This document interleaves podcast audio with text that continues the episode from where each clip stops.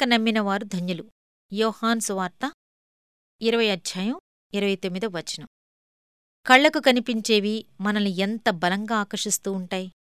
అందుకే కనిపించని విషయాలపై మనస్సు లగ్నం చెయ్యమని దేవుడు పదే పదే హెచ్చరిస్తున్నాడు. పేతురికి సముద్రం మీద నడవాలని ఉంటే నడవాలి, ఈత కొట్టాలనిపిస్తే ఈత కొట్టాలి. రెండు పనులు ఒకేసారి చేయటం కుదరదు. పక్షి ఎగరదలుచుకుంటే చెట్లు కంచెలు అడ్డులేకుండా చూచుకోవాలి. దాని రెక్కల మీద దానికి నమ్మకం ఉండాలి.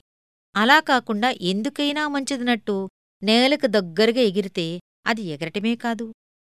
దేవుడు అబ్రహాముకు తన స్వశక్తి మీద నమ్మకం పోయేదాకా ఉంచాడు.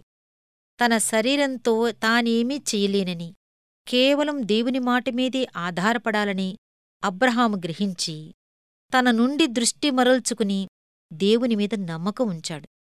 వాగ్దానం చేసినవాడు దాన్ని నెరవేర్చటానికి సమర్థుడని అతడు విశ్వసించాడు.